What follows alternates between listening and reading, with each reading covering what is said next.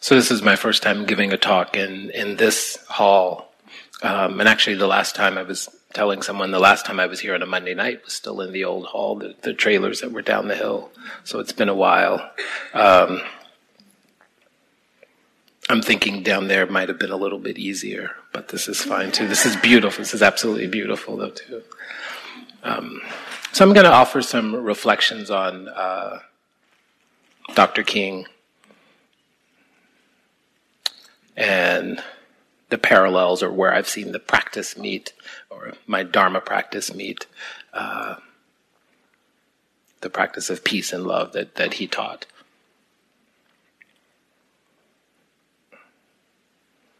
And I've worked with kids for youth for 27 years now.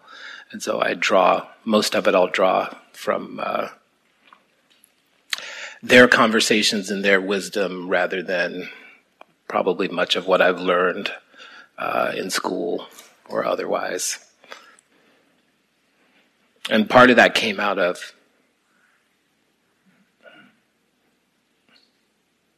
spending some time with uh, my parents over the holiday. And actually, once once this is over, you'll you'll be able to come up and take a look at this. But I found a picture, and it was a picture of my mom and my brother and I um, during my brother's birthday. And it was August 4th, 1968. And I'd seen the picture like for years. And, you know, we're smiling and, and, and happy and everything. And uh, it's, it's, it's a wonderful picture. And in having a conversation with my mom about this picture, finding out exactly when it was, because I was, wasn't quite sure the, the year. And when she said it, she said, yeah, it was just announced that um, Dr. King was assassinated. And it was really striking to me that, you know, she, she held um, this birthday party for us, which happened on, you know, every year for, for both my brother and myself. And she said she, she, she did it. She just didn't want it to be, um, a sad day that as much as she and the rest of us loved Dr. King and appreciated him, she felt that he taught her that we have the capacity to hold happiness and sadness. And he taught resilience. And so in this picture for her is resilience. And I've come to see it as, as quite a resilient picture.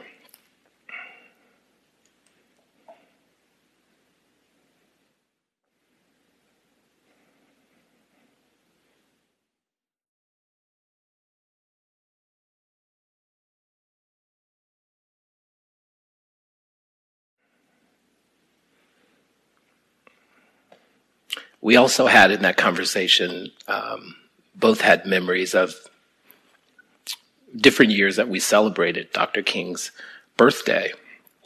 And though, you know, it became a, a, an official holiday at some point, um, when I was growing up and within my family, we always celebrated Dr. King's birthday and we also memorialized the, the, uh, his, his death date, the assassination date as well. And so there was always something to do on that holiday. Typically, was listening to um, one of his speeches on Reel to Reel. This is how long ago that was. um, but what I most remember is actually hearing the adults tell stories of Dr. King. And, you know, my, my, my father had gone in 1963 um, during the summer to serve and uh, my grandfather was a Baptist minister, so he had um, mm, had taken classes with with Dr. King during various uh, Baptist conventions and things like that. And my mother reminded me that when I was 10 years old in 1974, that we wrote letters to Dr. King.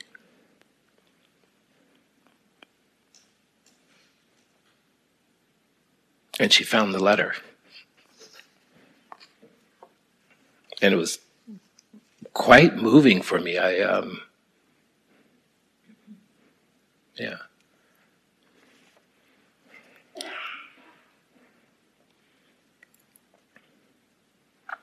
Dear Dr. King, my mama always says that we wake up in the morning with love in our hearts and our minds on freedom because that was your plan. We don't play and we don't stray. We sing that song at church. It makes everybody happy and sad. You died, but you are still here in all of the kids, walking and talking with our mind. Our mind stayed on freedom, singing and praying with our mind. Our mind stayed on freedom, teaching and preaching with our mind. My mind stayed on freedom.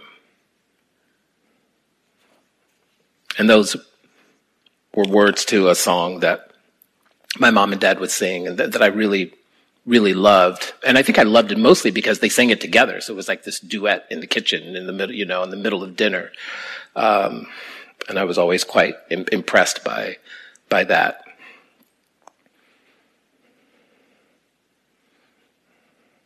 And so that letter has always um, inspired me with all the kids that I've worked with to be able to mm, offer the same thing to them. So I talk to them, you know, about uh, Dr. King, about the civil rights movement, uh, in language that a child can understand. You know, it's typically I've worked with, I've been uh, fortunate enough to teach kindergarten at some point, um, at various after school programs, summer camps, and directed summer camps. So typically I'm working on a, on a holiday. So on Dr. King holiday, um, typically I've had been holding a camp, so I've had an opportunity to engage the kids around around the holiday. And so I've collected things that they've that they've written. So these are bits and pieces of some of the letters that the, the kids have written over the years. And so th- these were based on reflections. I asked them to write a letter to Dr. King, sort of asking him about his life and what um, what they could do as their as as as children to to um, help further his vision or help further his mission. So these are some of them. Wow, you had lots of love to share. I promise not to hate anybody, ever, ever, ever, ever, even the boys.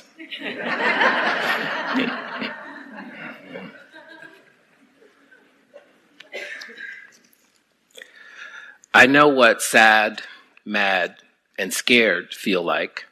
I don't know what hate feels like. And my mom says if we keep love in our hearts, we won't know. My dad said, Love is good, love is great. Dr. King is anti hate.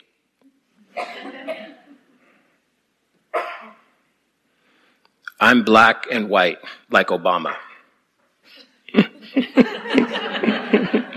I go back and forth and all around for love for both.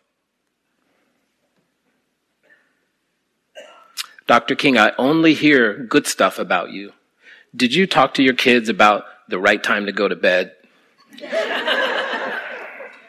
Did you ever lose a lot against the big kids? I remember the, the kid that, that wrote that one in particular. He was, uh, was very much like myself as a child. He was very competitive and yeah, so he couldn't, he had to get in his little dig about his, his, uh, sports. and this was from a little girl from Poland. I heard about Dr. King even in my country. He is big everywhere. People want peace even if they don't know it.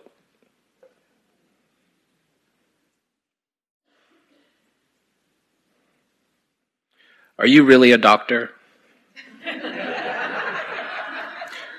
what kind? If you're a doctor of love, then that's the kind of doctor I want to be, plus a basketball player.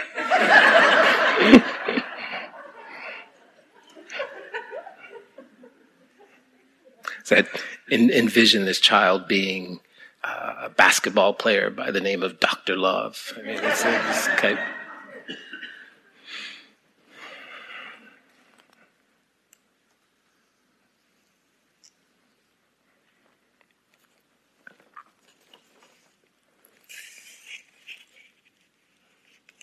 it's been quite wonderful over the years to work with kids and be be able to um, have discussions about Dr. King and talk to them about Dr. King. I much preferred actually having a conversation with, with an adult or, or, sort of memories of, of, King. I would much prefer to have a conversation with a five year old about um, their impressions on, on what uh, Dr. King's message meant or is and I know he's been, you know, definitely co-opted and and and in, in commercials, and it's the "I Have a Dream" speech and the sound bites and all of that for sure. And there were some pretty um, edgy for the time and, and and and radical things that he had to offer and he had to say, and and those are not lost on me either. Um, and actually, we'll probably share some of share some of those in a bit, um, but I chose to. Um,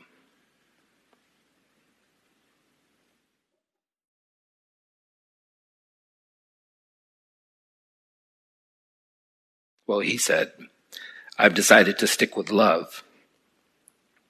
Hate is too great a burden to bear. And it just seems timely. Because it was the sticking to love that has inspired me and supported me over my own journey. I think I've been most impressed with his willingness to live in the integrity of that for which he stood. And his steadfastness and forthrightfulness mirrors what I've been taught in my Dharma practice and what I try to put forth in my practice.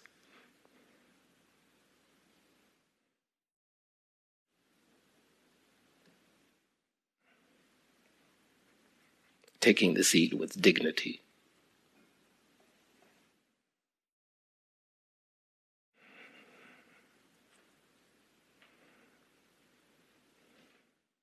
And I think he's often thought of as being uh, standing against uh, hate and against injustice. But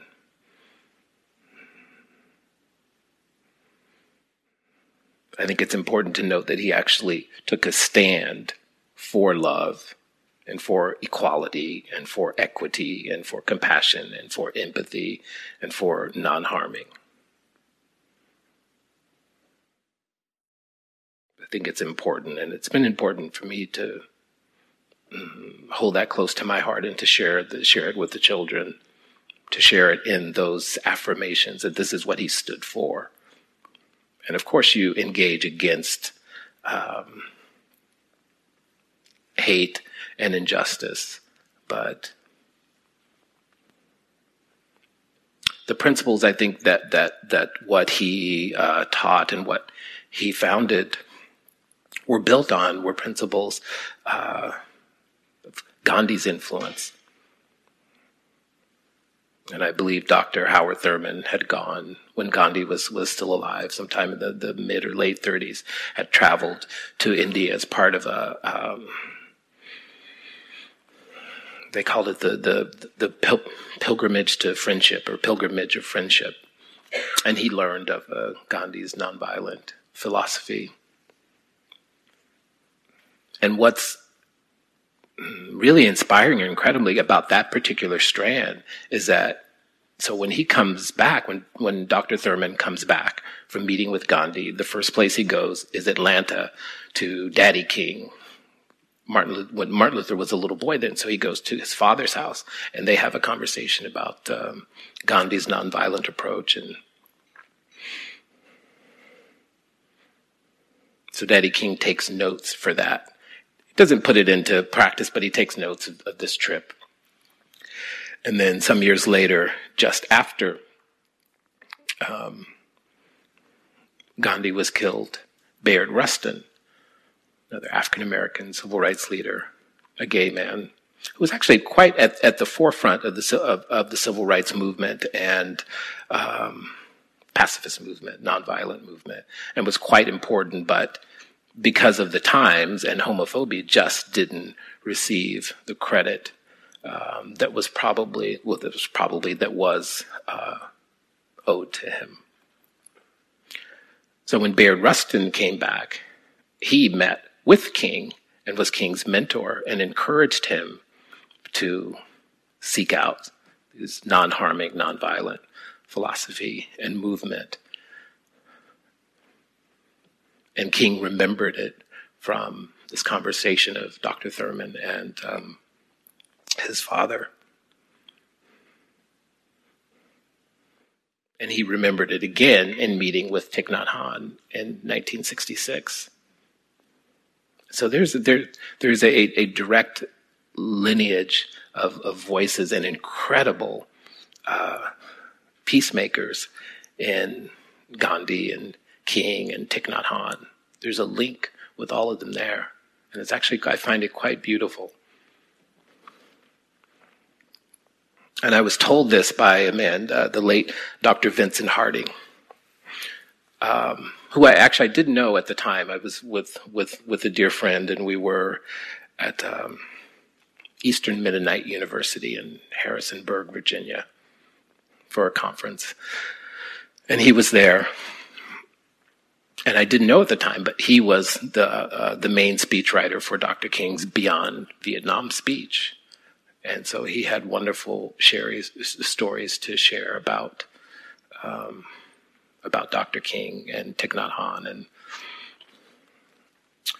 we had a brief bit of a conversation about um, what it is that I do. And, you know, so I talked to him a little bit about meditation, which led to him uh, mentioning him helping to organize the meeting with Dr. King and Thich Nhat Hanh, and that Dr. King, of course, knew of meditation because of Thich Nhat Hanh. And again, because of the time and because he's a Protestant preacher in a largely African American community, um, offering up uh, meditation was just going to be a little bit, uh, offering a meditation in Atlanta, Georgia at that time was going to be a little bit esoteric and strange. So, but he, but he, uh, uh was able to see that what was he was doing through prayer there was also a relationship there.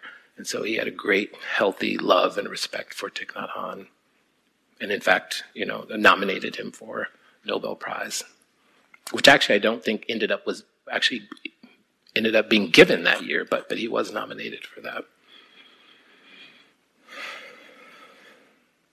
So these links of Dr. King's teachings and the Dharma. For me, if most come alive with what we call the ten perfections or the, the paramis, or actually like to, I look at them, uh, or I have a preference for calling them the priorities, the ten priorities, like holding these things as ten priorities and seeing that if these 10 priorities are actually uh, um, cultivated and developed, then it actually puts you into direct alignment with non harming and non-violence and with King's teachings, and it allows you to, to do that and be engaged and well.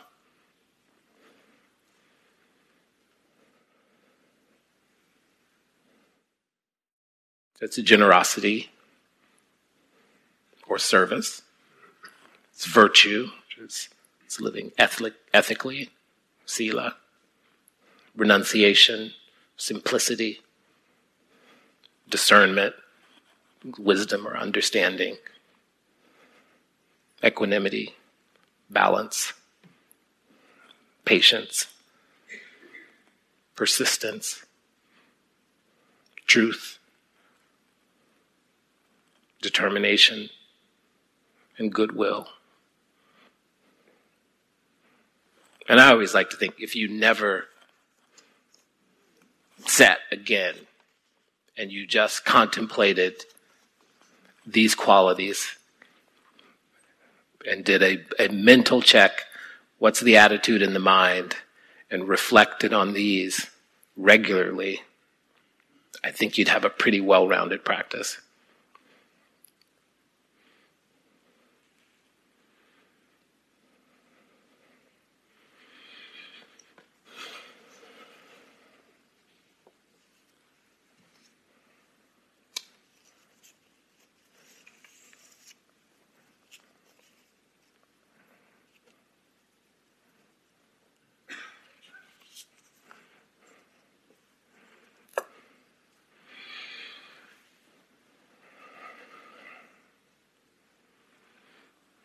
From the Dhammapada.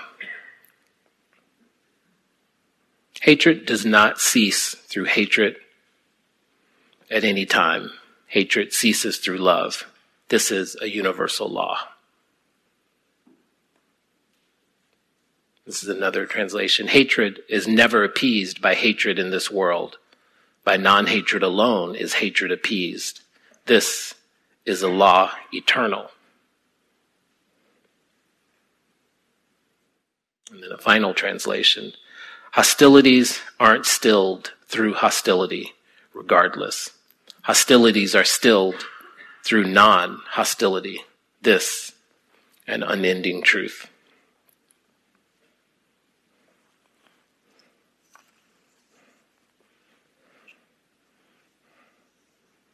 And I mostly chose actually to read all three of those because the first one, hatred doesn't cease by hatred alone.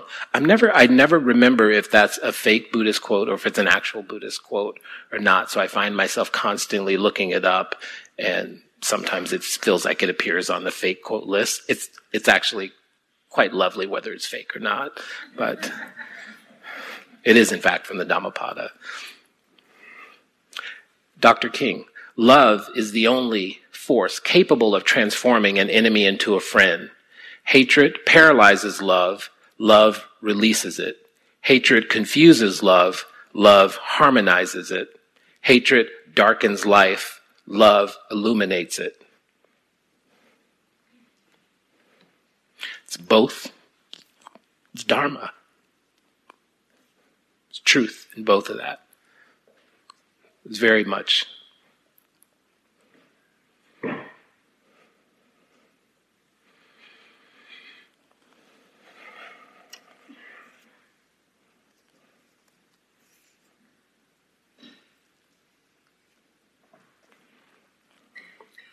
Looking after oneself, one looks after others. Looking after others, one looks after oneself.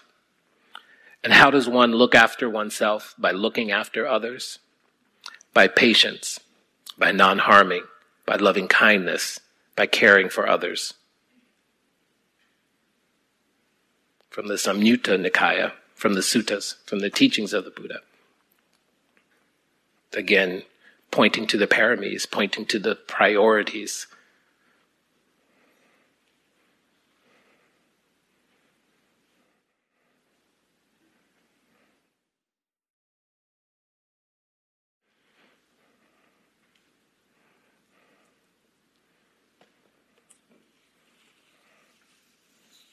I had a couple folks ask me if I was going to talk about some very specific things that are going on in the news, and because um,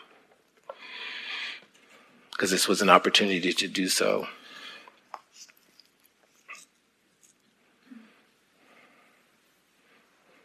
And it is.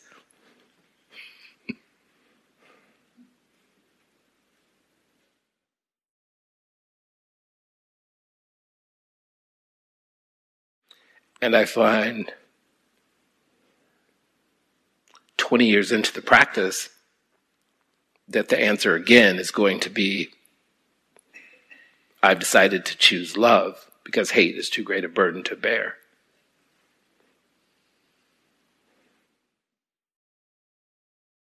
And we wobble and we fall off that and we fall short of the mark. And we come back.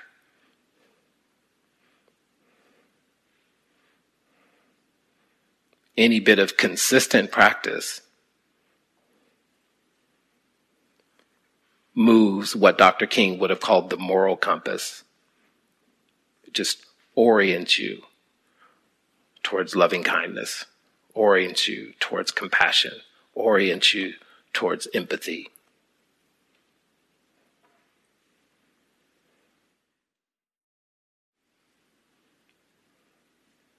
So, my answer to any number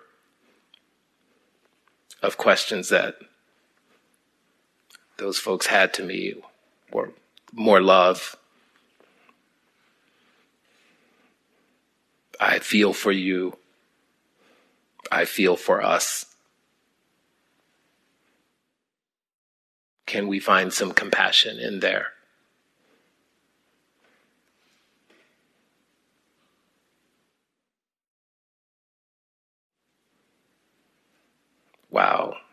He's really suffering.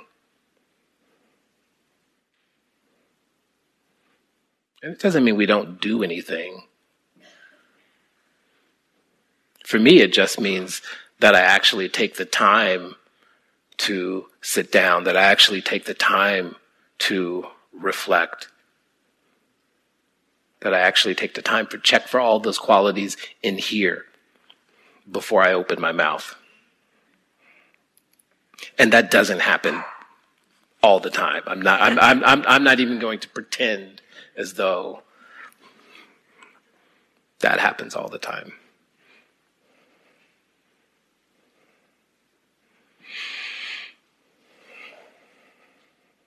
And I did want to leave a little time for comments and questions and answers. I'm curious on, on, on your thoughts and your reflections on Dr. King and, and his teachings. But I did want to offer a few of the mm, lesser known quotes. And this was actually at the encouragement of my father. He's, he calls these the make it plain quotes at that time, sort of late, late 50s or so. It's obvious just make it plain rather than sugarcoat any of it. So these are a few of those that often that right these are the mainstream uh, or these are the quote, quotes of Dr. King that are uh, not often seen or heard in the mainstream. We have been repeatedly faced with the cruel irony of watching Negro and white boys on TV screens as they kill and die together for a nation that has been unable to even seat them together in the same school.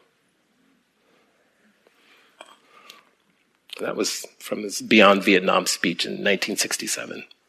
And actually, the one thing that I noticed about the radical quotes, or the, the so called radical quotes, is most of them typically were in 1967. He gave that speech in April 4th, 1967. He was assassinated April 4th, 1968. His approval rating was 70% of the country disapproved of Dr. King in 1967. So we have these like wonder, like I said, he's been co-opted. We have these wonderful things that are always said about him. But at that moment, there wasn't a lot of support. And this was, this wasn't, this was not a lot of support across the board. This wasn't just middle class white America. This was, was, um, black youth. This was across the board. Freedom is never voluntarily given by the oppressor. It must be demanded by the oppressed.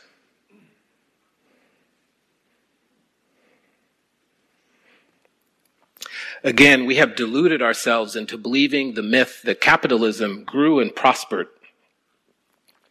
out of some great Protestant ethic of great hard work and sacrifice. The, pa- the fact is that capitalism was built on the exploitation and suffering of black slaves and continues to thrive on the exploitation of the poor, both black and white, both here and abroad.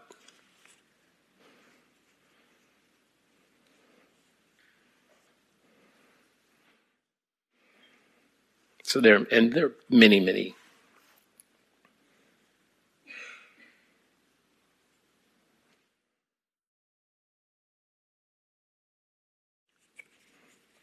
But again, I, I in, in, encourage you all to take a look at the list of the, the, the paramis,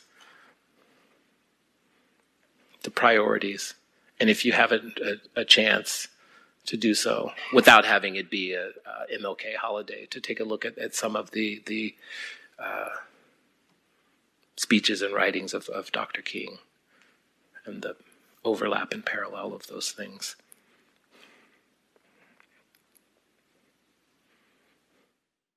And definitely, if you have an opportunity to have a listen to the freedom singers singing Woke Up This Morning.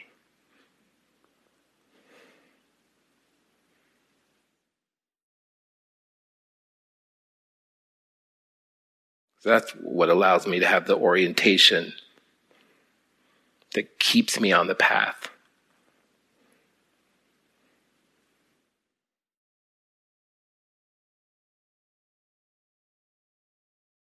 with my mind on freedom, no matter what else is going on around me.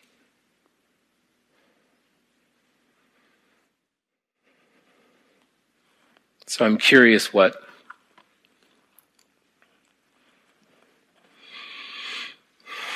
what you all think and what you all have, have to say. So I think we have a microphone somewhere, hopefully.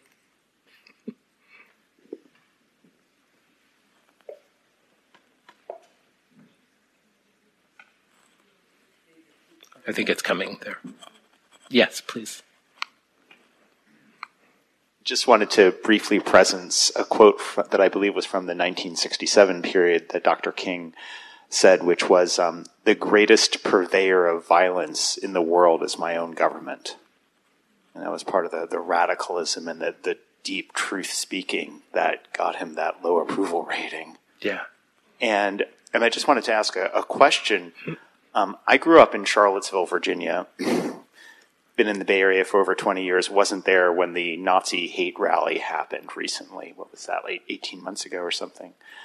Um, a year ago. And I was wondering if Dr. King were alive, what do you imagine he might have said to the protesters who were organizing to counter protest against the hate rally before it happened? Because it seemed to me, just looking at what happened, that it, the, the, the tactics, you know, were almost like a setup for it to turn into a big scuffle and and just looked so different than what what we saw during you know the marches and the way King and his colleagues organized you know nonviolent protest during the civil rights movement.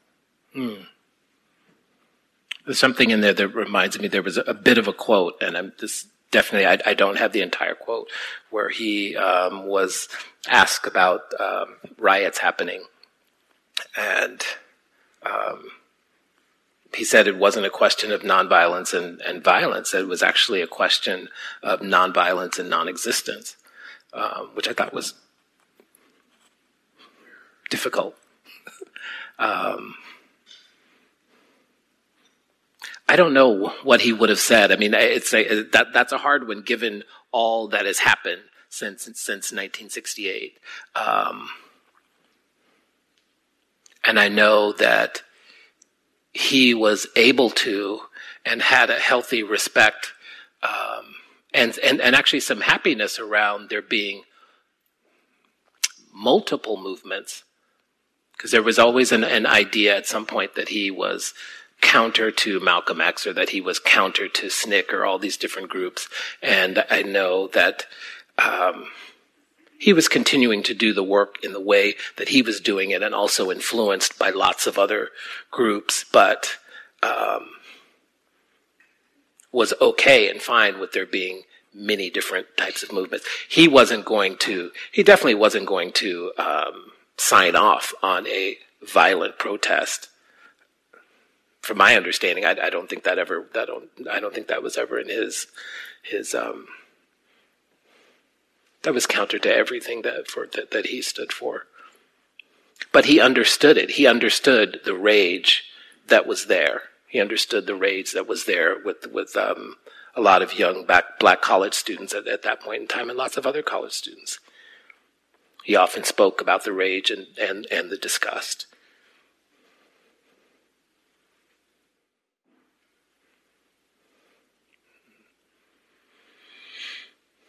Yeah, I'm not not sure.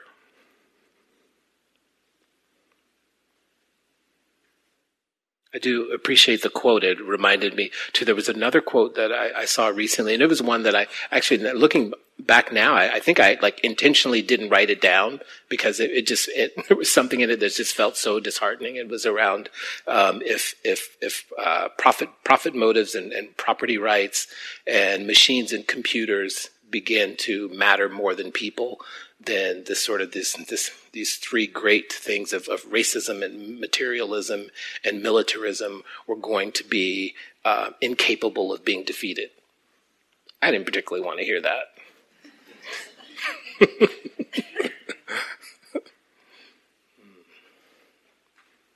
Does anybody else have a comment? Yeah, um, I was told you have to go like this, okay? Um, I like your, um, that you were talking about like the affirmation of that, what he stood for, you know, and not being anti and like aligning with that really, um, helped me. But my question was that I read your bio and, um, your project in the East Bay transforming something.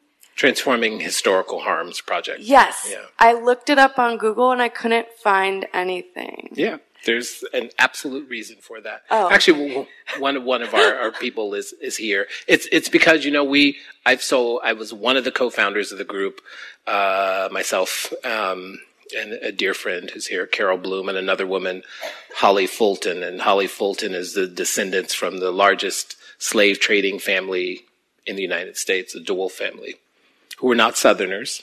They were in Rhode Island. um, so we started a group of, of black and white people just to look at historical harms. Um, and that's what it started out as. But it quickly grew to, or the nine of us, ten, ten of us, uh, of folks spending the day having lunch and having dinner and doing ritual and doing meditation and getting to know each other and getting to find out uh, what each other's conditioning is and what brought us to this point. And then we began to have conversations about historical harm and about um, all sorts of things like that. So we intentionally don't have it advertised. We intentionally don't have a website or a web page or anything. We're not looking for funding. We're a group of people that actually want to do the work at home. We meet in each other's homes. Yeah. Thank I you. can show you how to start one. I can tell you how to do that. I can help you with that. and that actually, the, the, so that group too was an offshoot of, of a group that started that I was on the board of um, called the uh, Coming to the Table. And Coming to the Table, uh, again, was a group that were the descendants. So these are all the descendants of the founding fathers, the Jeffersons, the Washingtons, the Adams. Um, so the folks, the, uh, uh, the black folks descended from slaves and the white folks descended from the slave owners over the years have been getting together, holding reunions and discussions and talks. So I was a part of that.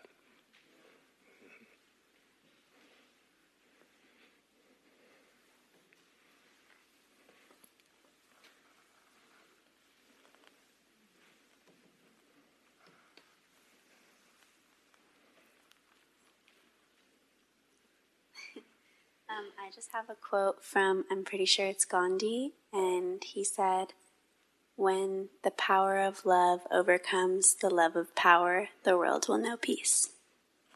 Excellent. I thought that one was powerful. Beautiful. Yes, indeed. Beautiful. Thank you.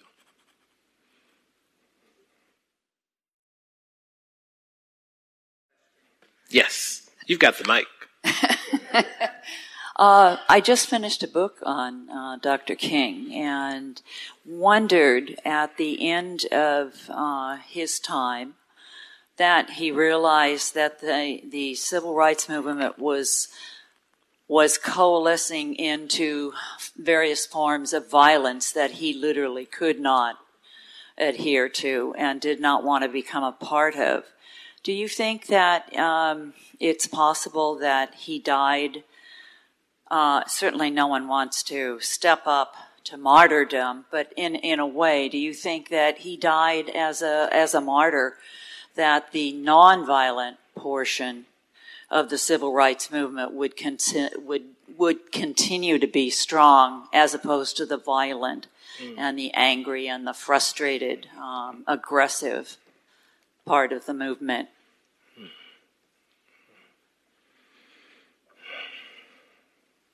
The distracted mind and the loud mind um, garners a lot of attention.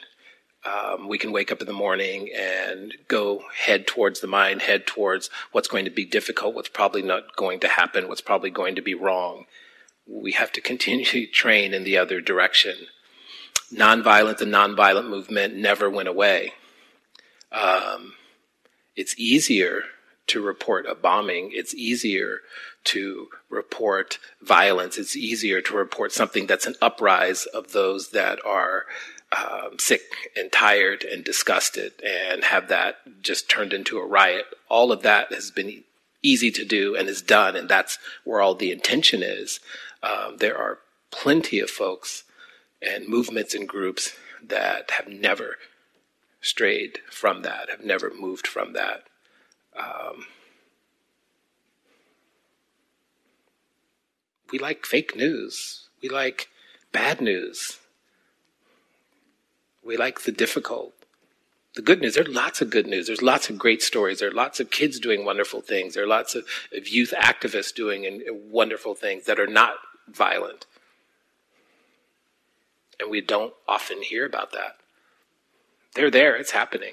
And yeah, Dr. King's influence um, definitely waned some as lots of other groups came on the scene,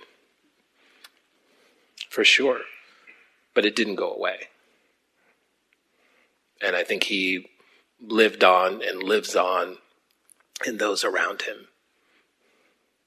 And when you wholesale um, have an, an entire generation of leaders assassinated, it's going to take a little while to, to have that happen again.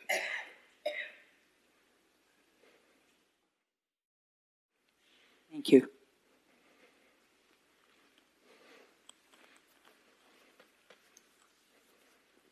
Hi.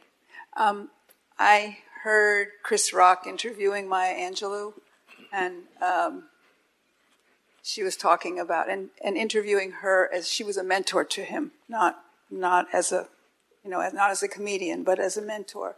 And he said, um, Maya, you've known all these amazing people in your life, Martin Luther King and Malcolm X, and your life has been just this incredible journey, writing and teaching.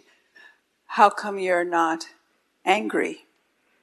And she said, Oh, Chris, I'm very angry, but don't let your anger turn into bitterness because then it destroys you. And I remember, I was just was curious what you would have to say about that because it really was like one of those aha moments that I've held in my heart. Yeah. I mean, I have anger. There are children sitting in cages. We're trying to build a wall on and on and on, any number of things. And the anger's there, but, but that's, I mean, that's, why, at least I'm in the practice, are able to use these tools so that I have an understanding of the anger that's being there. What exactly is that anger? The anger in, in my head that rises at a certain point in time, there's a color. It's red or it's orange. It's hot. It's in my shoulders. It's in my neck. And so as you begin to actually know where it is in your body, then I can be angry and allow it to be there, not try to get, cut it off, not try to get rid of it, and not engage someone else when I when I am angry. I engage myself when I'm angry and understand and see and hear and feel all of those sensations and all of those emotions. And from that place, then there's some understanding and I can engage the world and, and do other things. Absolutely. So, so anger, I, I would never tell you I'm not. No, I'm angry. I'm pissed off all the time. All the time. Bitterness and and and I'm happy and, and I'm joyful all the time as well, for sure. And sometimes that's mistaken as as just you know as as a bypass. But I'm I'm I'm not going to live without joy. I can't. I'm actually not angry, and I challenge anybody. You're not actually angry 24 hours a day, seven days a week. It's impossible, right?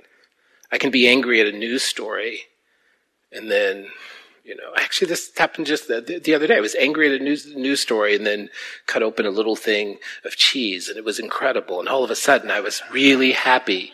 I was really happy, and it was this is great. And then I cut into the baguette. Oh my God, this is just wonderful. Wait, what was this? Is it what's going on with the wall? We go from place to place.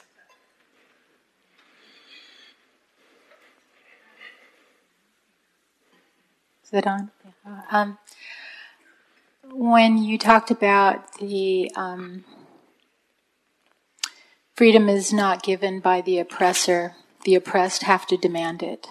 Um, you know, I roll that through my mind often because, yeah, as a practitioner, you know, I feel inclined similarly to what I hear you talking about. You do the work inwardly, you do the work. But there just seems to come a moment, and it feels like we're there, where something has to transpire beyond your own practice. And you know, I I just I struggle with what does that mean because I tend to have that um, intense passion and emotion when it comes to these kind of things, and yet, you know, I've learned through the practice how to how to work it, just like what you're talking about, how to work it, work the groove. But you know, and, and then there's this idea that there was such waking up during that time because there was a war and because boys were going and being given guns and killing and being killed. And so, you know, this all kind of rolls around in my mind as, you know, is that what it takes? Because it seems like the young people of this country don't, the, the college age, don't, don't seem to really want to wake up. And yet to just sit and watch seems like that's not necessarily the right thing either. Yeah. I, well, I mean, I, I, don't encourage or am advocating sitting sitting and, and watching. It's it's just I'm I'm advocating um, using the practice to shore up to prepare yourself in order to be able to engage wisely. Um, there's a great, you know, I, I, I taught a, a, class once at East Bay Meditation Center. It was after a young African American man had been killed, um, and there were huge protests. And it's a meditation class that's happening. So, with the where the center is located in downtown Oakland, from the hall, from where I, I, was seated and doing the class, you could see from the side windows the blue and red uh, lights. You could hear the helicopters above. We could see the SWAT teams marching by. Um, you could hear hundreds of people out and we could actually use that were the those were the objects for our meditation.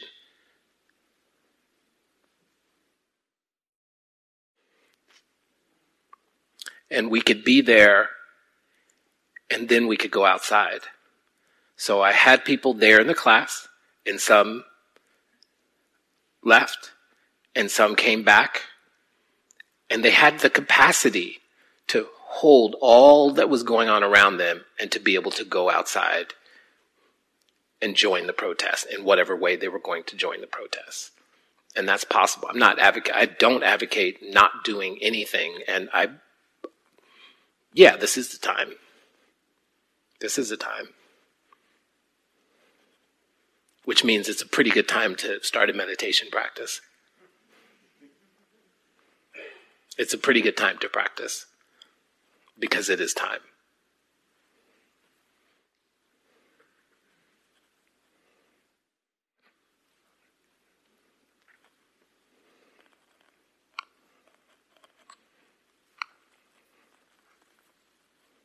One more? Another?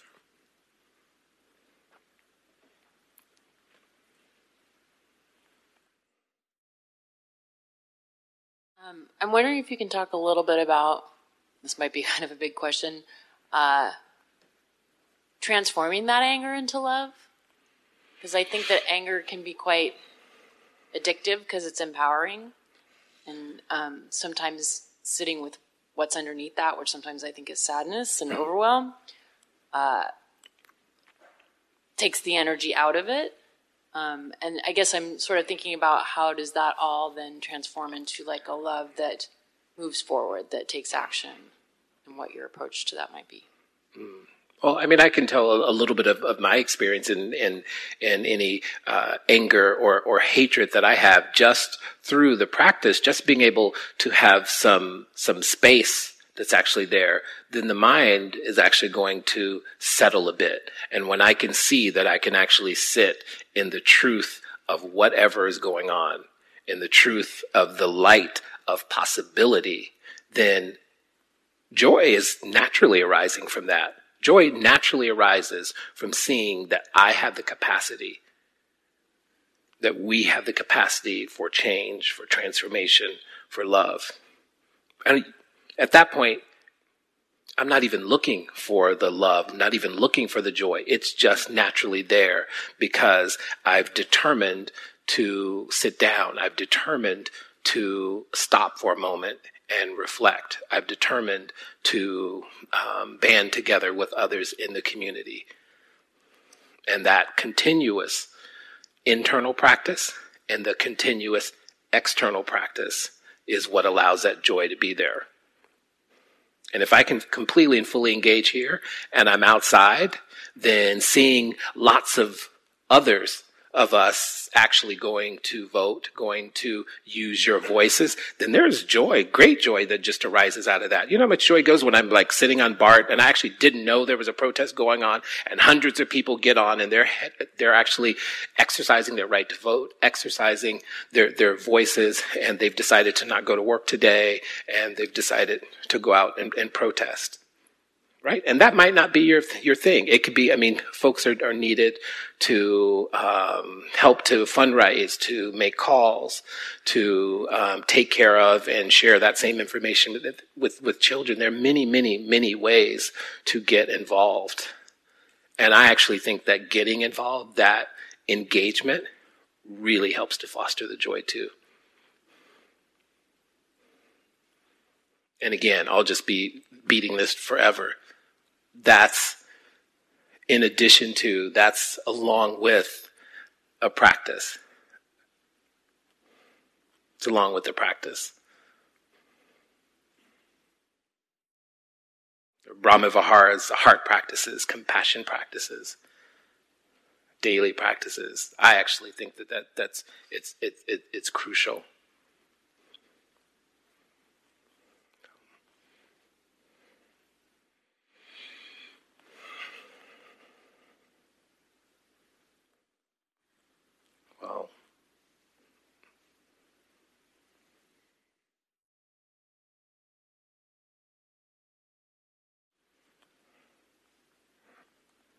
May we all be happy.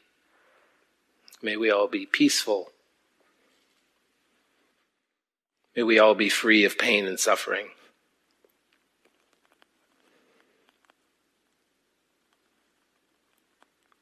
May we all live with joy and ease. May we all awaken and be free.